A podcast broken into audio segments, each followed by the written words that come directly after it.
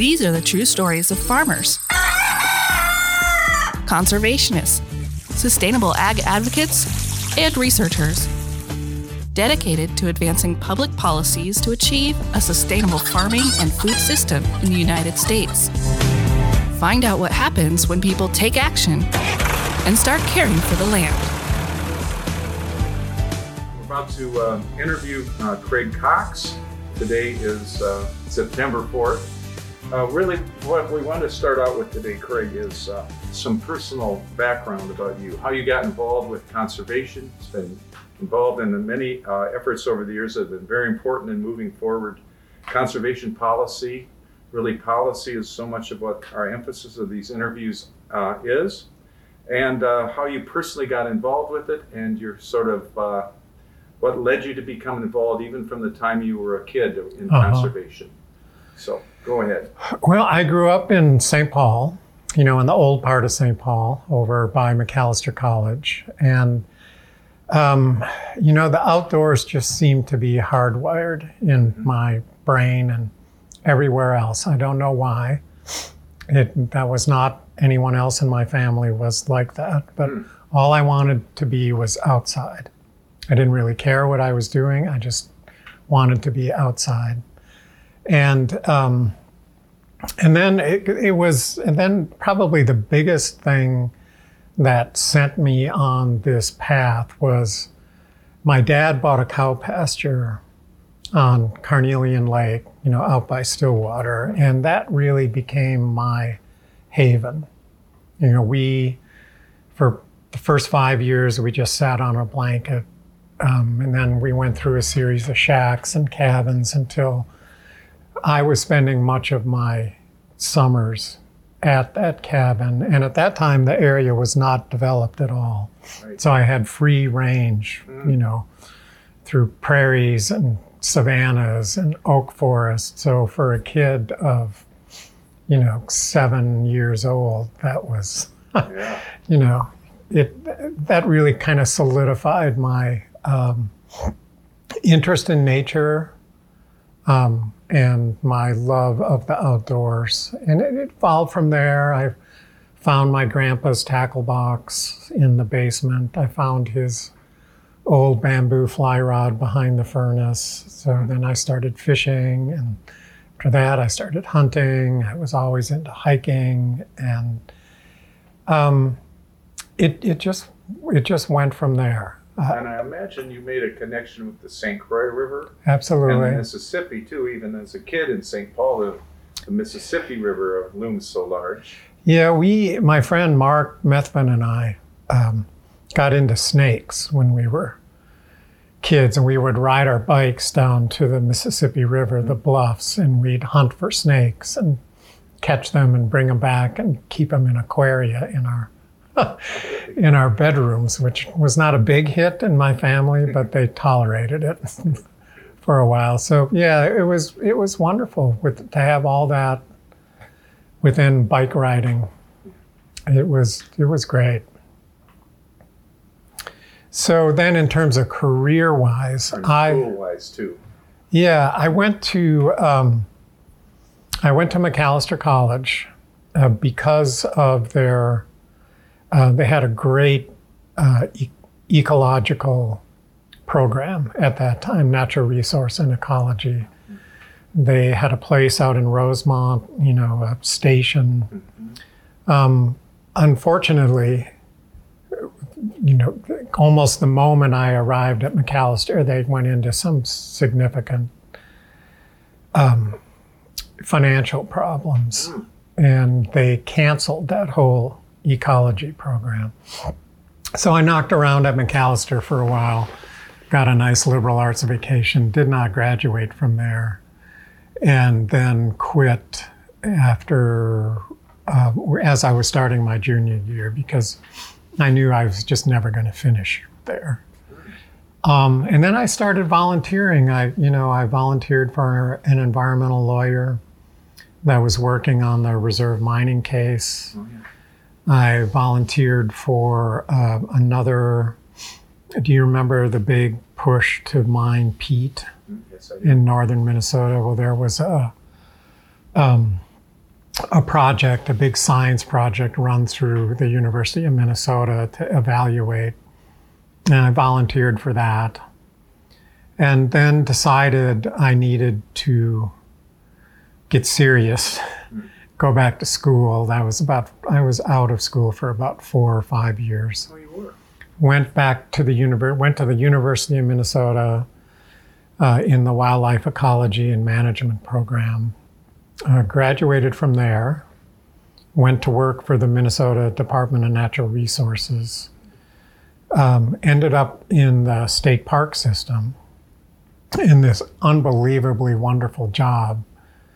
Uh, we got it in our heads in the state park system at that point that in what was then the 50 state parks, we wanted to represent all of pre settlement Minnesota, one way or the other. And um, so I was in charge of, of trying to manage resources on parks in the metro area and then central Minnesota. So it was prairie restoration, savanna restoration, big pines, wetlands. It was, for somebody like me, it was delightful. It was great. So I did that for 10 years.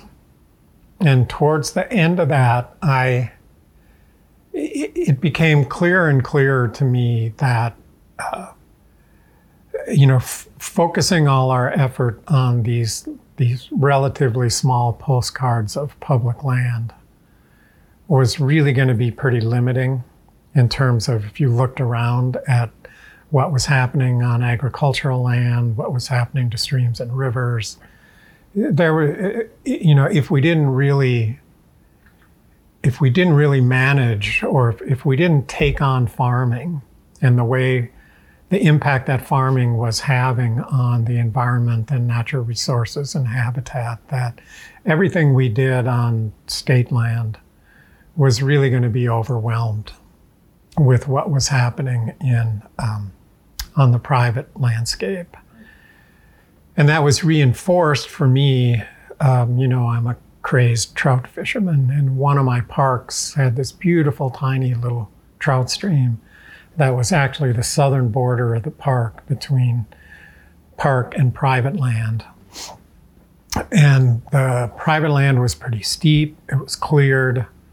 There was a terrible rainstorm, and overnight that trout stream literally disappeared. The whole channel was full of sediment.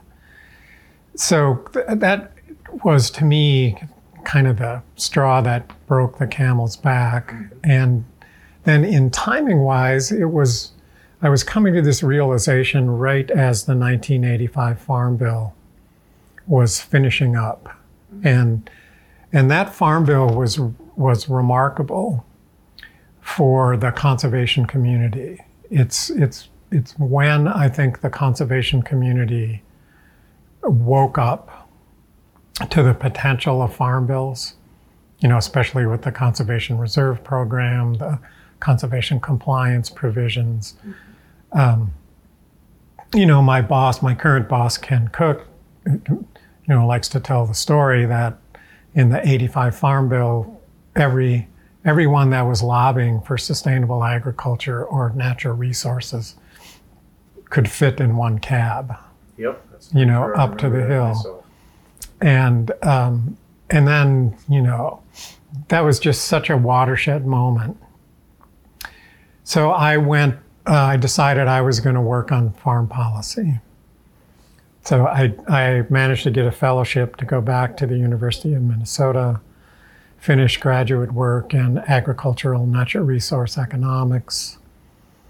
A typical story. I um, I was hired for what was supposed to be an 18 month gig at the National Academy of Sciences Board on Agriculture. Mm-hmm. Um, I arrived there just as alternative agriculture was, you know, the finishing touches were being put on that mm-hmm. book and was part of the team that released that. That was the Chuck. The Chuck Benbrook report, and you yeah. can you remember that was like a thunderclap oh, when yes. it when it hit, and um, and that you know I, it was just fortunate, right? I happened to land at that at that board on agriculture that was vitally interested in sustainable agriculture. You know, I ended up running the soil and water quality agenda for agriculture project, which was a kind of a follow up to alternative agriculture. So that's when I, um, you know, that's when I was first really introduced to the sustainable agriculture movement. Although um, it was still a little, uh, I can't think of the right word, but it, it, it hadn't coalesced the way it has now. So I remember these crazy debates over what does sustainable mean, Right. and, you know, big fight over language in the Farm Bill defining sustainable. Um, the the vehement reaction or backlash to release of alternative agriculture. Um, so that's where it started for me. You know, I came in. I came in clearly from a natural resource environmental perspective in, you know, into the sustainable agriculture world. And um, and the 2014 Farm Bill was my fifth Farm Bill that I've worked on from various um, positions. And in 90, the 1990 bill, I was at the National Academy of Sciences. 96 bill, I was on the Senate Agriculture Committee staff uh, for that Farm Bill. 2002 and 2008, I was running the Soil and Water Conservation Society and was engaged in the Farm Bill from that um, organization. And then this last one, I was at the Environmental Working Group. Right. So it's farm bills and farm policy and its implications for the environment and conservation have pretty much defined my working life. Very good. I uh, recall, um, I recall, I think the first time we met, you know, for me too, it was uh, the 85 Farm Bill and the preparation to it. What I remember kicking off, like the Land Stewardship Project in 1982, was the National Ag Land Study Right. that came out and, and had, th- had findings like the fact that there were two bushels of corn, two bushels of soil lost for every bushel Right. of corn grown in Iowa. And that just jumped out at people. And that kind of, in my mind, was one of the things that set the stage for the 85 Farm Bill. It was remarkable. It was, it, and then the, you know, the National Resources Inventory, Yeah. you know, landed in 1982. That was, that really woke people up to the extent of soil erosion. That soil erosion was so concentrated on highly erodible land. Um, the uh, Senator Armstrong introduced what was going to become Sodbuster, I think, in 81 or 82. But it was, I think, for all of us, I was still only tangentially involved at that point. But um, I mean, if, if you look at what we've accomplished in farm bills after 85, it's just striking what was accomplished in 85. I mean, it was, I don't think we've accomplished anything of that magnitude no, in sustainable agriculture and natural resources um, I think that's since then. right. I mean, there's been some really high points since Right. then, but that was, Right. you And a lot of it, I was looking back over Ferd Hoefner's memo that he provided to us about his view of the progress over the years. I don't know if you had a chance. to I did. look I looked at it. It's it. really quite amazing. It is. And uh, a lot of what starts taking hold increasingly is the mandatory funding issue. Yes. Getting funding into these.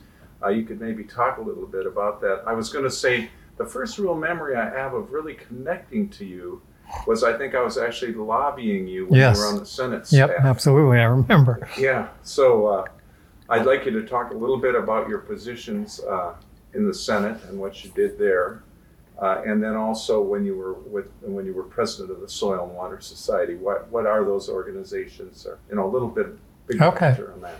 Well, I was hired um, out of the National Academy to be the Senator Leahy, who was chair of the Senate Ag Committee at that point, um, to be the conservation leader for the upcoming, what was supposed to be the 95 Farm Bill, turned into the 96 Farm Bill. And um, Jim Cubie was my direct boss. Chuck Riemenschneider, you might remember him, was chief of staff. Um, it was a great, we had a great team. When did Kathleen Merrigan? She, uh, she was going out the door as I was coming in the Okay. door. Oh, I yeah, I remember her work too. Yeah. It's important. Yeah, so we we started out um, immediately trying to think of how do we make a closer linkage between the commodity title and the conservation title, because it was clear to all of us that the way that commodity title is structured, you know, had huge implications and created really significant barriers to uh, the kind of farming systems that we were, you, know, we thought were more sustainable, more environmental friendly, maybe better for farm families themselves. Um, so, so that was a bit of a that was a departure from, um, or or maybe more uh, trying to think about. You know, we made that linkage with conservation compliance as as one way to try to blunt some of the incentives, the, the negative incentives created by farm subsidies. So we started talking about what's the next step. You know, where do we go from compliance? Um, and we conceived this notion of a conservation farm option, which really came out of our shop. Ferd became a huge ally in trying to move the conservation farm option along. But it was it was the first sort of notion of of making conservation an option instead of the traditional farm subsidies. So for farmers that were more interested in uh, conservation and diversified farming operations where you know corn and bean subsidies didn't really work as well for them or if they were grazing then the way we pitched this was you know you could you can be in the deficiency program or you could be in this conservation farm option where your farm would be supported but really based on what you were doing for conservation in the environment and the landscape. Um, it was kind of the first little inkling of what was to come which i'll which i'll get back to. But uh, two, a couple things happened. One is um, the the Republicans took over the Senate in 1994. Remember, as part of the Gingrich Revolution. Oh, yes. So Senator Leahy became ranking member, and Senator Lugar became chair of the Senate committee. So, of course, that has had a huge impact on, you know, our influence. Oh, yes. Um, but Senator Lugar actually was far more simpatico with what Senator Leahy's staff was trying to do than than the rest of the committee, really. Yeah, yeah. I remember that. And um, and then the second thing that happened is there was a huge backlash against conservation compliance. So we spent a lot of time defending compliance, especially the swamp buster provisions, where there was a lot of pressure coming out of North and South Dakota. Which Two. was basically penalizing. Talk a little bit about what sodbuster and swamp buster actually were intended to do. Right. Would have been a backlash. So one of the so the two things there was a lot of academic research. The Economic Research Service had done a lot of work that really documented that um, the way we were subsidizing agriculture was creating incentives to plow out marginal land that was highly erosive, and also to drain wetlands and expand into wetland areas. The conservation compliance provisions then really focused on those two things. Yep. So it was a quid pro quo between farmers and taxpayers. If you if you wanted to remain eligible for farm subsidies, you had to implement some basic soil conservation practices on your most highly vulnerable land, which was then, from that point forward, was called highly erodible land, which was defined by uh, the NRCS. It's about 140 million acres of cropland that was to have conservation practices on it. There were five, you had five years to get your plan done and five years to get it fully implemented. So the whole program was supposed to be in place by 1995. And in theory, then, if you didn't comply, you would you lose those. Eligibility for those benefits. Right. That's right. And similarly, what what is officially called the wetland conservation provisions, commonly known as swamp buster, is if you it, it's a it's a little complicated, but if you if you uh, improve the drainage to make production of a subsidized commodity possible on a wetland, you would lose eligibility for those same benefits. Um, and that's what the big, you know, most farmers and landowners, it seemed like the highly erodible land provisions were easier for them to swallow. I think partly because um, soil conservation was a more accepted uh, was more accepted in the mind of landowners. I think Yeah, it had Right. history. Yep. it had a history. It was highly visible. Uh, the the swamp buster issue was much more politically fraught because it really it really affected producers in the prairie pothole region, which of course was from our point of view great because that's the you know one of the most important maybe the most important remaining wetland complex in North America. But it was a political firestorm coming out of the North and South Dakota, pieces of Nebraska. Um, and that became a huge fight to, um, to try to maintain the swamp buster provisions. And, and we, we succeeded. We, you know, there were some things we introduced that people would consider weakening the statute. We thought it was a way to um,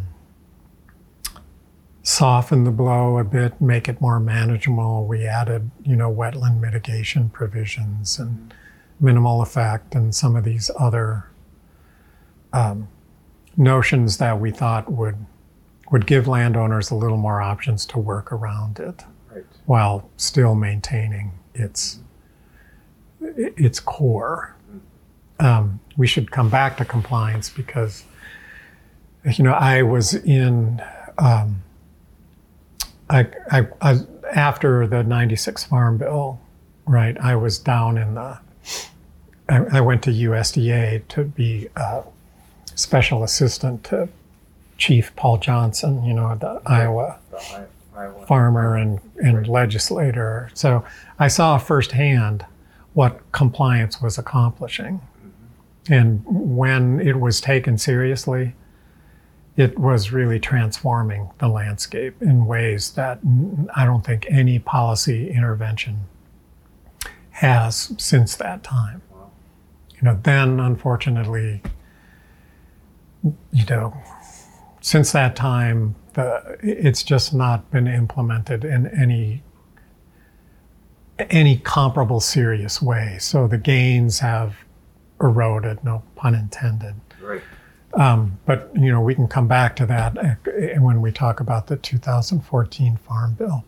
So that was the second thing. You know, this how can we link the commodity title more closely to conservation? How do we defend conservation compliance? And then the third big thing was um, creating EQIP, the Environmental Quality Incentives Program, which you know, I have a very parochial attachment to EQIP because I wrote most of that statute with Dave Stawick on Lugar's staff.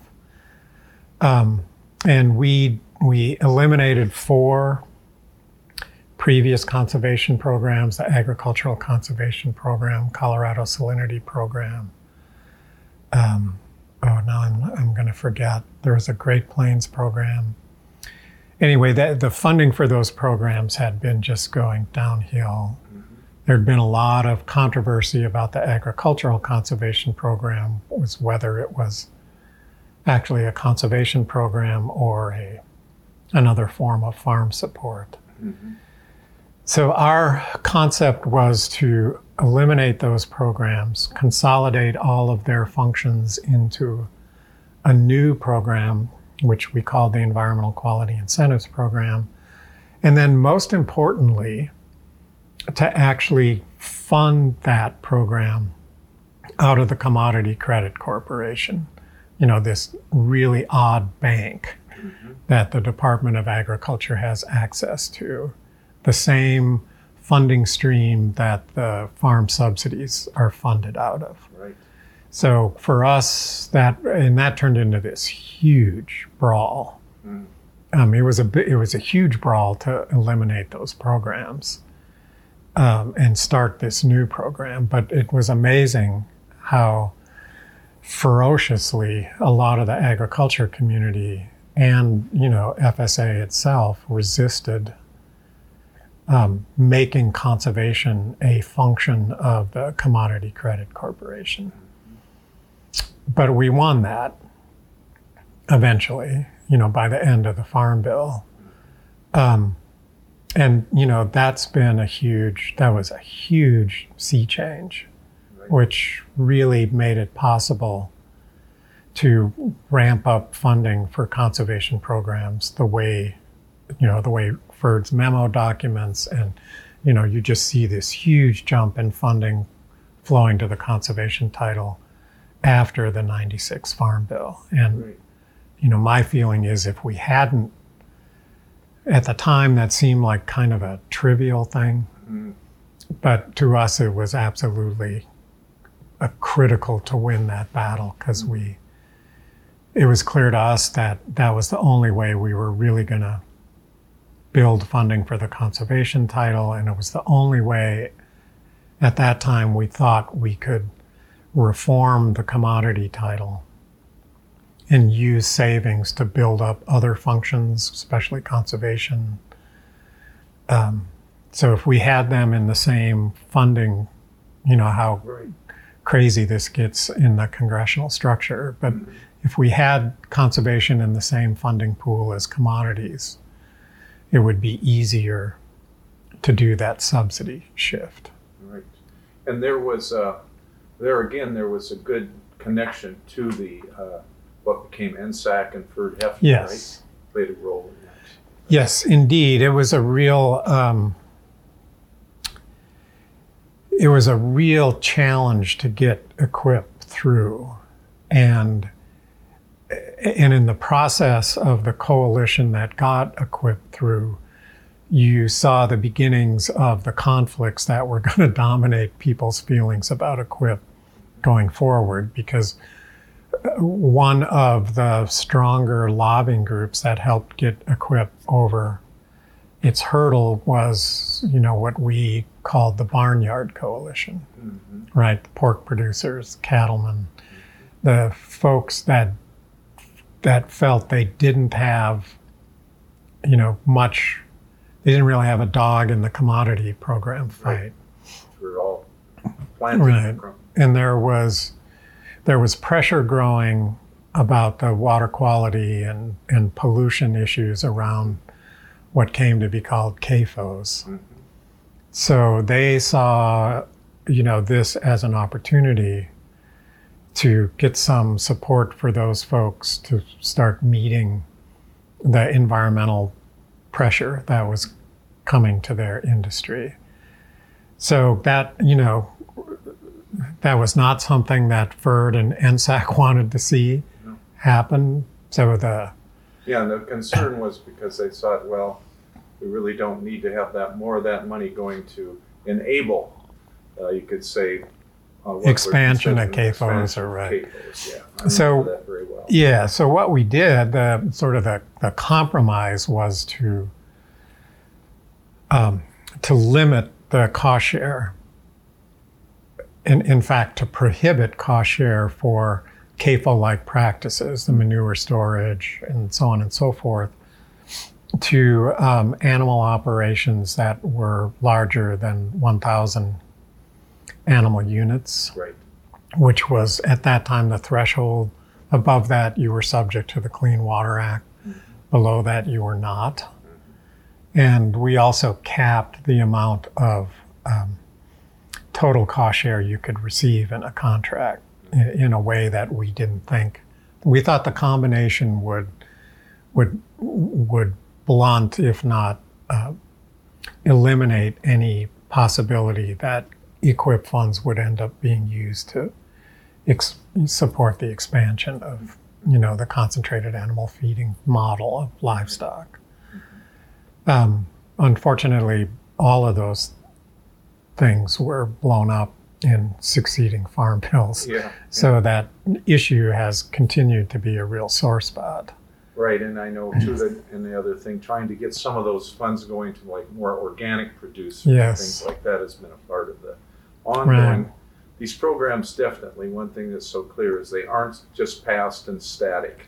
They're just evolving and changing and need to be protected and all of this over and over and over. Yeah, and what I think we really learned is how critical the rulemaking and and the policy, you know, the internal agency policy about how are these funds prioritized, how are they distributed, how are priorities set. That that I mean, it was a real learning curve for me to be part of the be in the agency when all these rules were actually written and to witness firsthand the, um, you know, it was just as it was just as much sausage making as getting the bill passed in the first place. And I was just going to say too, the other thing that happened around '96 was the allowing the uh, state technical committees to Right. have representation uh, from non some That's right. nonprofit groups and things to try to ensure not only the rulemaking but how it looked in the landscape. And I know you were part of that too. Yeah, and that started out pretty slowly. I, I, you know, I think it's been, I think that's been one really good development over time. Is, uh, you know, there's the technical committees really are pretty unique. They, they've evolved way beyond technical committees. You know, now they're really policy making committees. And, and NGOs and other folks you know, if they can engage, um, can have a significant influence on what's happening in their states. That's been a long time coming. And in most, you know, it depends on how strong that NGO community is. And some states, you know, there just aren't very many local groups. So there's, you know, it's still kind of the traditional community that calls the shots on what's happening to those programs. But When I worked at McKnight, that's one of the things we tried to do in the Midwest anyway, in the Mississippi states, was Yeah. fund some groups so they could enable some right. representation in those technical. Right. committees. And we're now I'm really jumping ahead, but Yeah, but one thing we've uh, on that front, one of the one of the issues that we confronted in the state technical committee was that there was really an imbalance of information. Um, that the NGO community and in fact a, a lot of other people um, there was there wasn't really a common basic set of facts about what were these programs subsidizing, which practices, where, and it was a has been a barrier to you know to really enabling people, empowering people to have a serious conversation about are we spending our money on the right things in the right places, supporting the right farming system. So at EWG, we're big into data. So we're about to launch later this year a conservation database that will document, you know, in every county what conservation practices have been funded by the big four programs, uh, EQIP, Conservation Stewardship Program, Wildlife Habitat Incentives Program and the Conservation Reserve Program. Good. So it'll be a first ever look inside the black box of those programs. And a big reason why we pushed this was to really empower those groups that are engaging at the state technical committee with you know with the first ever really detailed information they can bring to the table Great. and sort of be on a level the playing field a bit mm-hmm. for the NGOs and the agency folks. Well, you know, I, this is really good, and I think we did jump ahead, but I would like to uh, then say take us back to maybe at least 2000 or 96 uh, to, uh, for a couple of reasons, to have you talk about the Soil and Water uh, Conservation Society that you worked with, and also maybe to talk about the next steps on policy that you, Right. so we can kind of pick it up from there if you're, Sure. My last job in USDA, I would uh, Tom Hebert, who was the deputy undersecretary for natural resources and the environment, left the agency, and I was asked to fill in in that job for, well, until they found a, a political appointee to you know to fill it permanently. And it, um, that was the job that drove me out of DC because you know I was just I was really tired of the politics. I was tired of hand holding congressional offices, and I actually felt like I was getting dumber. Mm. You know that I was spending all my time on politics, both internal agency politics and external dealing with congressional offices. That I wasn't really learning anything anymore about the science and the of sustainable agriculture. So I, um, the job at the Soil and Water Conservation Society, which is a, a professional, it's, it's kind of a combination of a scientific society and a professional organization, uh, headquartered in Ankeny, Iowa. Um, had chapters throughout the United States and Canada. Um, it actually has a really storied history. It was, it goes all the way back to Hugh Hammond Bennett and the Dust Bowl days and his conception of the movement that he was creating, which, you know, I mean, that, it's the most amazing story if you ever spend the time to, to, to see how this movement, the soil conservation movement, was born and institutionalized in like this snap of our fingers. Mm-hmm. But his conception was, you know, the conservation districts were going to be the leaders, the sort of the, the political community leadership for soil conservation. In their vision, they were going to have taxing authority, they were going to have regulatory authority. They were really going to be quite the powerful local unit than what was then the Soil Conservation Sys- uh, Service was going to be the scientific and technical support for the districts. And then they conceived of this, um, they thought they were giving birth to this whole new profession of professional conservationists that, that they thought were, you know, didn't exist. And they thought there was, they needed a professional home for this new professional class of people. So they, it was actually at that time the Soil Conservation Society of America was born, and then I can't remember the dates, but anyway, then over time, as water resources became critically important, the organization changed its name and to some extent its focus to the Soil and Water Conservation Society. But that was, it was really an interesting you know, as part of that insane, amazing innovation that took place during the Dust Bowl and the, you know, and the New Deal. right. So the, the organization got started and then was sort of pushed to the side by the Second World War. And then, you know, the same people that wanted to get it moving prior to the war got it moving after the war. Great. So I took over that organization What year was that? uh, 1998. August 1st. Um, and and I um, we we decided we were going to get more uh, active in policy advocacy, um, which was a pretty significant departure for the organization. So we managed to raise money, um, some from the McKnight Foundation, to um, to engage in the 2002 Farm Bill um, debate, and we we did that by holding a series of roundtables around the country that brought together farmers and conservationists and uh, you know other folks. We called it finding common ground, and we would have a two and a half day discussion.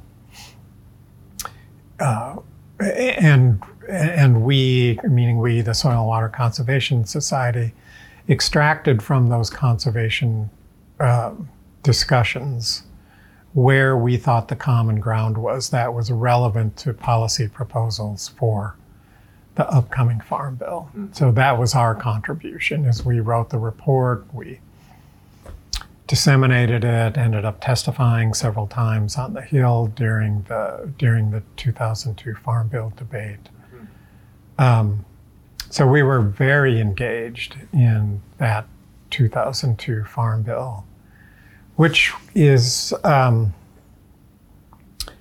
which was also an interesting.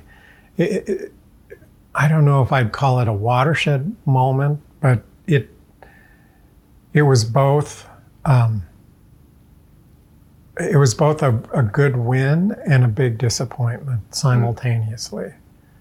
On, on the big win is it was the bill that, you know, quadrupled, if not more, funding for conservation programs. So it, you know, EQIP went from 200 million to over a billion. So it was this stunning increase historic increase in funding for conservation programs, which was wonderful, right? That was a huge step forward. Um, the big disappointment was, and this you know goes back to the sustainable agriculture community again, was the notion. It, it kind of harkened back to the conservation farm option. Is is how do we, can we try this again? because the conservation farm option was was really never implemented.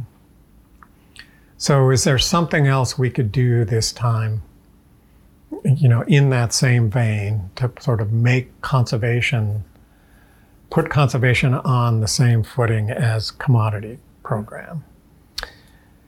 And you probably remember that one thing that 96 Farm Bill did was allegedly to, to end farm subsidies traditional farm subsidies. There were these payments at the time called market transition payments that were just direct cash payments mm-hmm. based on what kind of subsidies you had gotten previously. They were supposed to go down year by year until they were gone in 2002. And then, you know, the rhetoric was that farmers would then be farming for the market. Well, they didn't go away they became the direct payments program. And that even then was, you know, was was being criticized because you know why are these payments being made, whether it's a good year or a bad year, based on what you used to plant, not what you're planting now. It just seemed it didn't make sense to a lot of people, including us, of course. Right. So the, the notion was, what could we do to to turn those direct payments into green payments? Right. Right.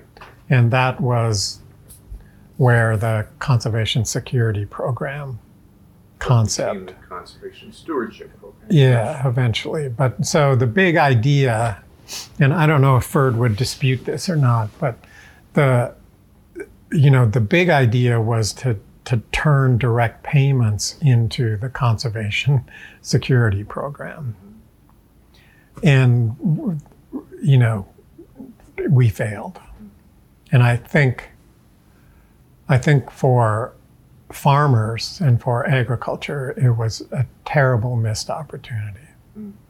Because we just think if we would have done that, where we would be today in terms of the legitimacy of farm subsidies and support for farmers. And it's just, it was a huge disappointment to me that the conservation security program ended up a small program in the conservation title. Yeah, so there's the tragedy. I mean, there we did get the program out of it. Right.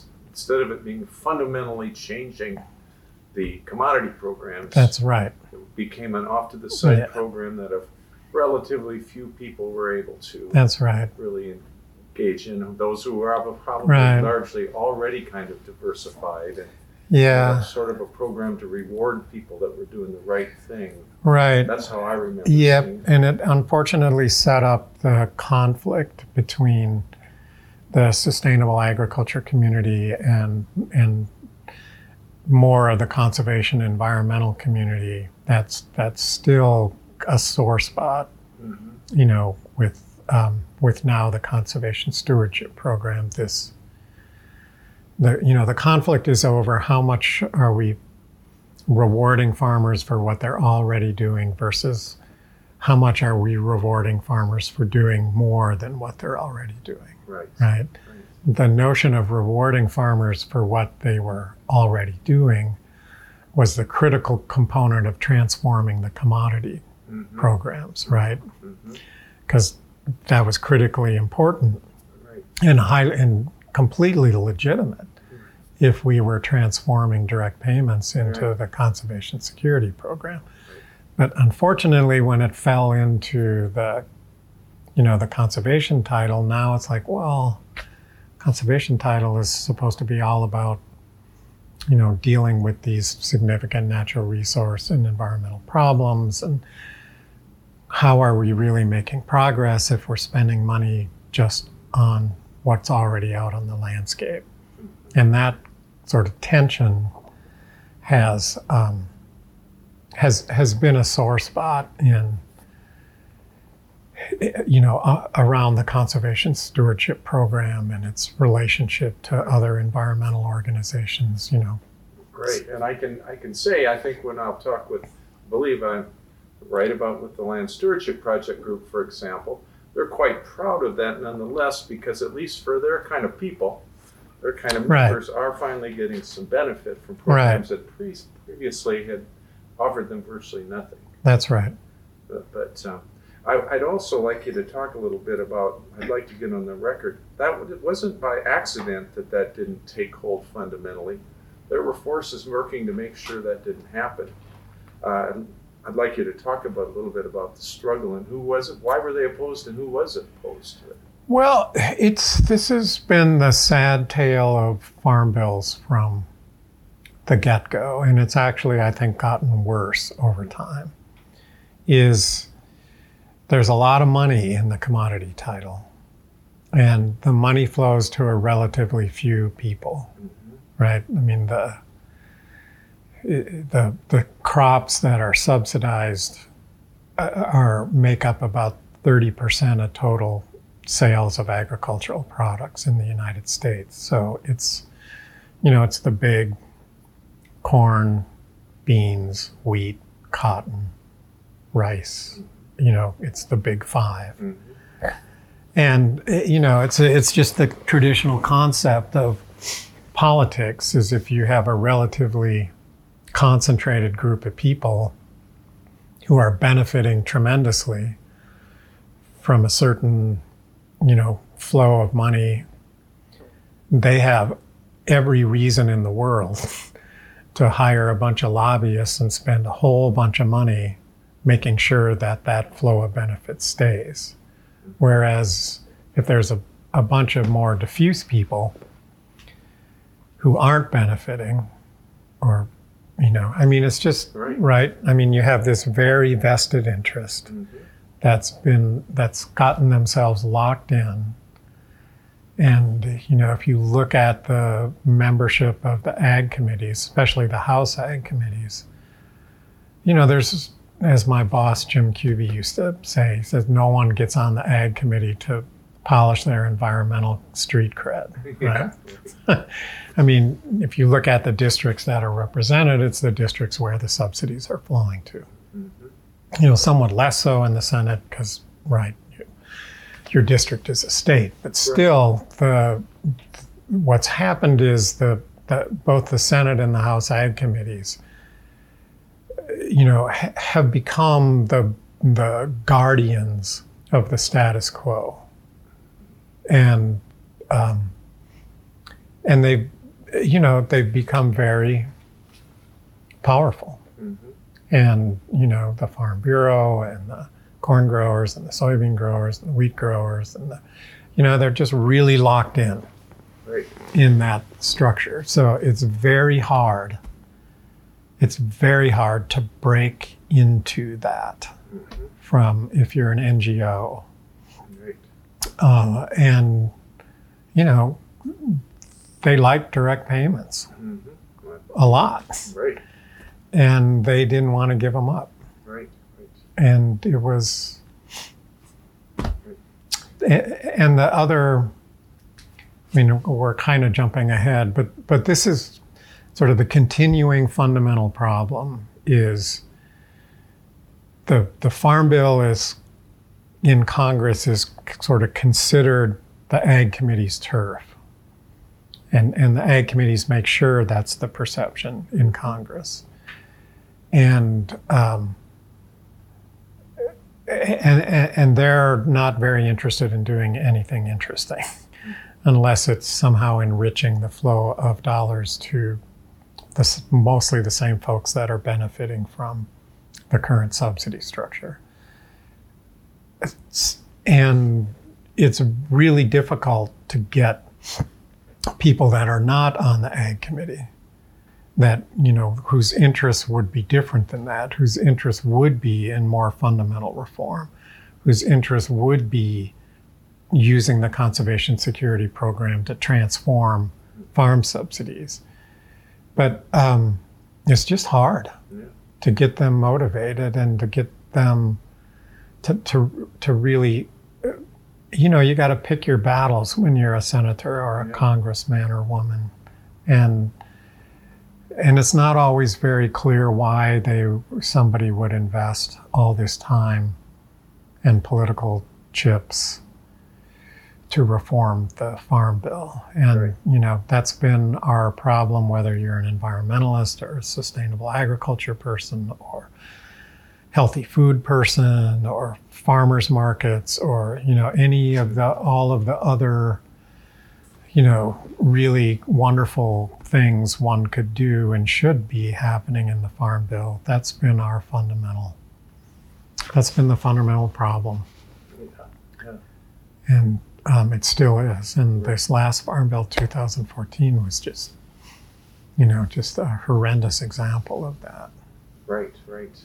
And even I don't want to talk about this much, but the other thing, my, my days when I worked with land stewardship, which came out of in part the the National Farmers Union, the decline in the post World War II years of the general farm organization yes and the commodification of Yes. agriculture policy.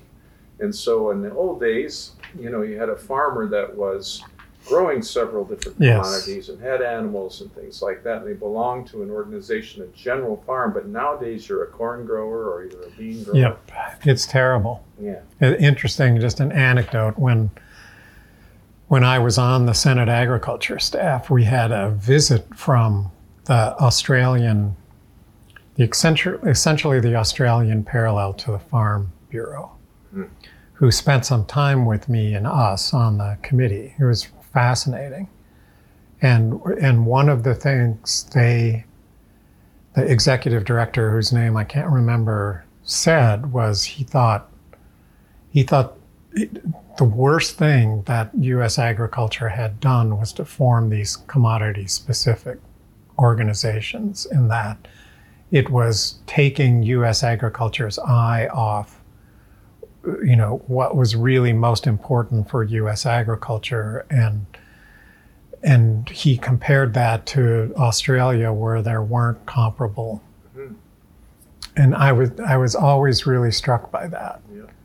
and if you, I think if you look at the constraints that that commodity by commodity by commodity by commodity structure and political structure has created in in U.S. agriculture, it is really unfortunate, and it's you know it's reinforced by the checkoffs and the marketing programs, and it's just it's not good. Right. I don't think it's good for the long-term interests of farmers either, frankly. No, no I don't either. It's one of the, the areas that maybe sustainable agriculture looking forward can help deal with because it is less commodity focused overall. Uh, I would say. Yeah, it is, and I, and I think you see some cracks in that edifice, um, but they're still pretty small. Yeah. But I think they're going to open, maybe open dramatically in the coming years as as agriculture really faces some really fundamental challenges um, that I don't think are going to be solved in the within this same Right. right. structure that we've built. Right. Well, we can get in a little bit about. I want to, when we conclude eventually here, I want to uh, talk a little bit about what we really need going forward. Uh, but I did want to take us a little bit farther in your own career than say we move into the when you when you left the uh, Soil and Water Conservation Society and Right. to EWG, right, the Environmental Working Group. Right. I did that in 2008. Um, the so the, the reason I did that was because it was clear to me we weren't winning. and uh, I had succeeded in in moving the Soil and Water Conservation Society farther into a role as, a, as an advocate. But the intensity of the advocacy that I thought we needed, it was just not appropriate for the Soil and Water Conservation Society. Right. And um, just by happenstance, you know, I'd known Ken Cook forever. Mhm. I mean, I met him when I first moved to DC. He was actually, he and Maureen Hinkle, do you remember, with Oh, yes. Audubon? Yeah. They were incredibly helpful to me as a newbie in the DC world and, and really helped me get on my feet. Um, and EWG didn't exist at that time. Um, so when I was in DC, I'd often check in with Ken and see what was going on. So we had dinner and um, more than a few glasses of wine and hatched this notion of starting a Midwest office of the Environmental Working Group that would be the focus of sort of reinvigorating EWG's work in the agricultural arena, which, you know, back in 93 when the organization was founded was really a, a big part of the core of EWG's work with the farm subsidy database and, Right. you know, all of that work. Then um, EWG had really evolved this its uh, its focus on um, exposure of humans, especially children and infants, to toxic substances in the Right. environment, and that work just exploded, and it's it's still exploding. Um, but Ken wanted to revitalize. You know, just that took so much attention and time that the ag work had kind of slipped, and he didn't want. He wanted to revive the ag work, so we decided to um, talk to some funders, and, and including Gretchen at McKnight, to test the waters of whether there would be any interest in supporting this, um, you know, this new Midwest EWG office, and lo and behold, there was. So I made the jump to EWG to start that office and kind of rebuild the agriculture work uh, with the with the notion that we would be a more strident um, advocate, you know, in this agriculture in the farm bill space mostly uh, for reform Mhm.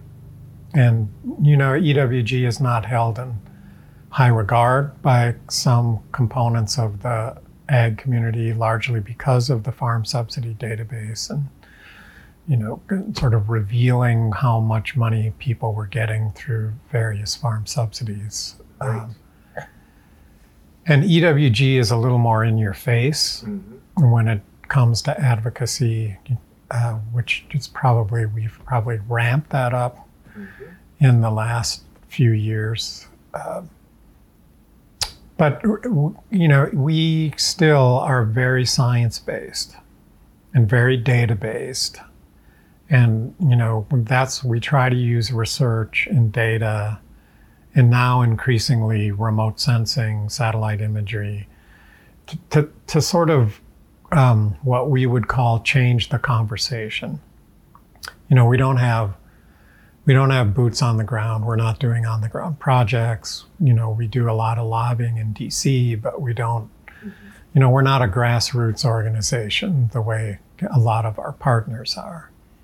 So we're mostly trying to affect the uh, how people think about issues and, and how they're thinking about what the appropriate solutions would be. So that's mostly what we do. Mhm.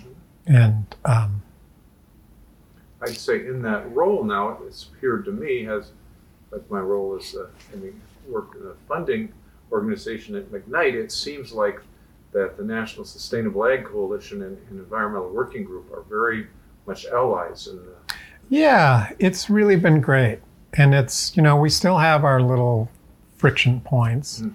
You know, conservation stewardship program continues to be one, but that's that's really pretty minor compared to our areas of agreement because we're a little we're a little odd as an environmental group.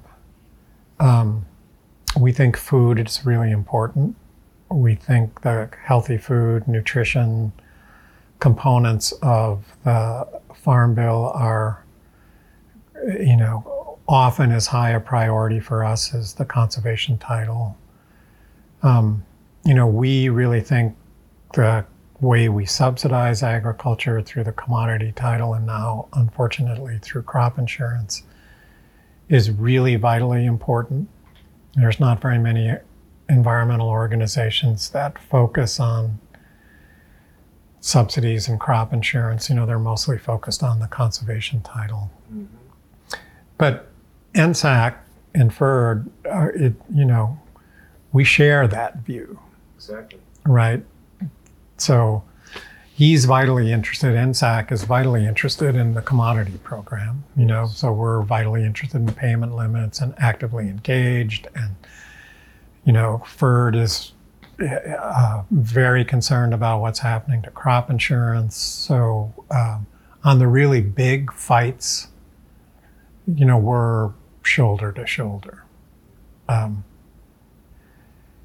you know, more shoulder to shoulder with with the Sustainable Ag Coalition than we are, oddly, with sometimes with other conservation and environmental groups. Yeah. You know, we think their agenda is a little too narrow, Right, a little too parochial, right. and um, and, and not really targeted at the kind of more fundamental reform Right.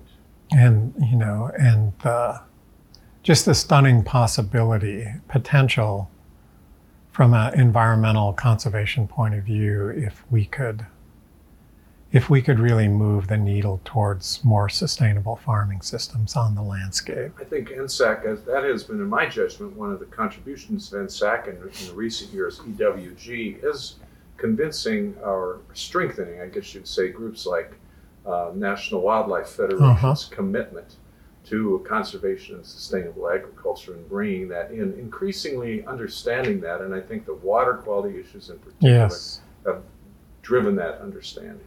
Yeah and it's really interesting to see the science now Yeah. actually it, you know coming behind that and reinforcing it because um, what what scientists are have learned and are telling us is in this really intensively farmed landscape like the corn belt um, there's only so much you can do by kind of tweaking the corn soybean rotation, right? I mean, you know, more state of the art nutrient management is a good thing. You know, um, soil conservation is is a good thing, but uh, you know, they're really telling us that the, the fundamental problem is, you know, like here in Iowa, or I'm not in Iowa, I'm in Minnesota, my home state. Hope my mom never sees this video, but the the um, you know, in a state like Iowa, where 95% of your landscape is in one or two plants that are only green and growing for three to four months out of the year, you can't solve these more fundamental natural resource, environmental sustainability issues without diversifying that landscape. And, you know, it's just been really interesting to watch, you know, that some of the top scientists in the country are telling everybody that now, right. right?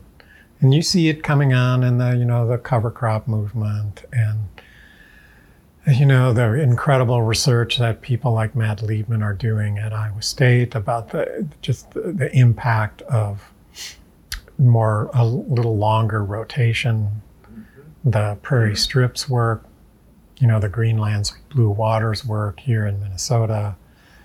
So I think I think that we still got a long way to go to to have uh, the larger environmental community get that mm-hmm. right that it's not just about how much fertilizer you're applying but it's these bigger questions about the farming system and the agricultural landscape um, but i think it's you know it really helps to have EWG and NSAC on the same page there.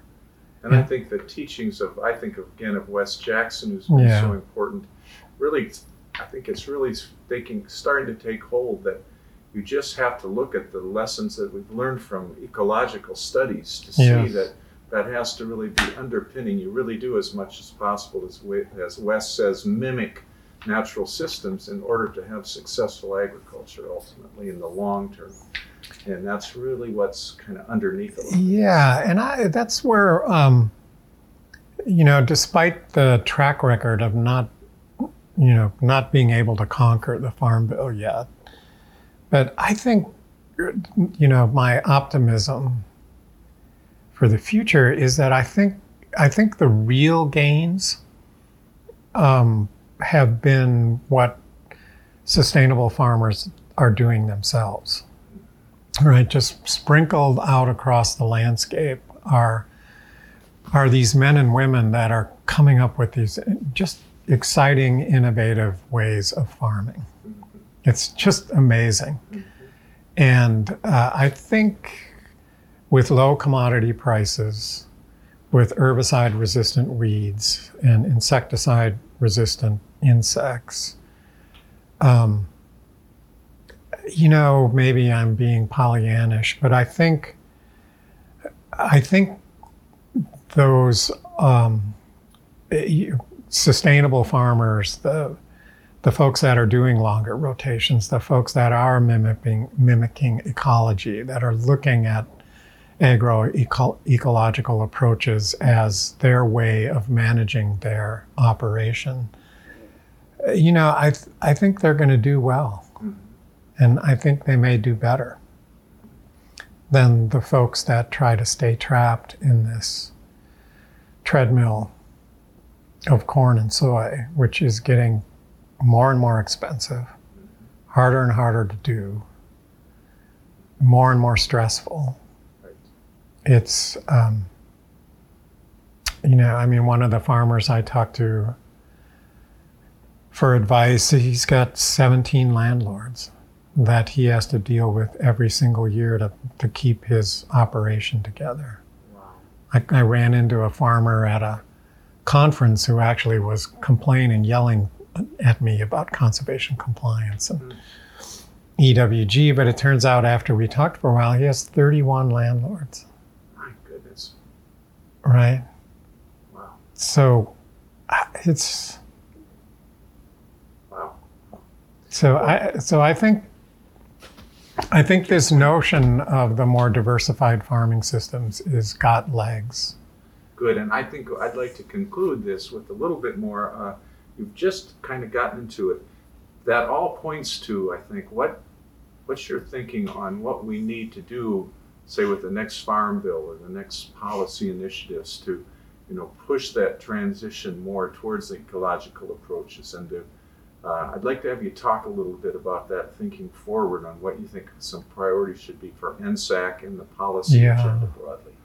So uh, let me just start with what um, what I think we're missing, and, and what we're really missing is there's not enough grassroots pressure on legislators or agency policymakers at the state level or the federal level, and um, so we find ourselves visiting legislative offices, you know, either at state legislatures or at the federal legislature, and trying to convince their staffs or the member, him or herself, that they really should be interested in this, right? Which is not really the place you want to be, right?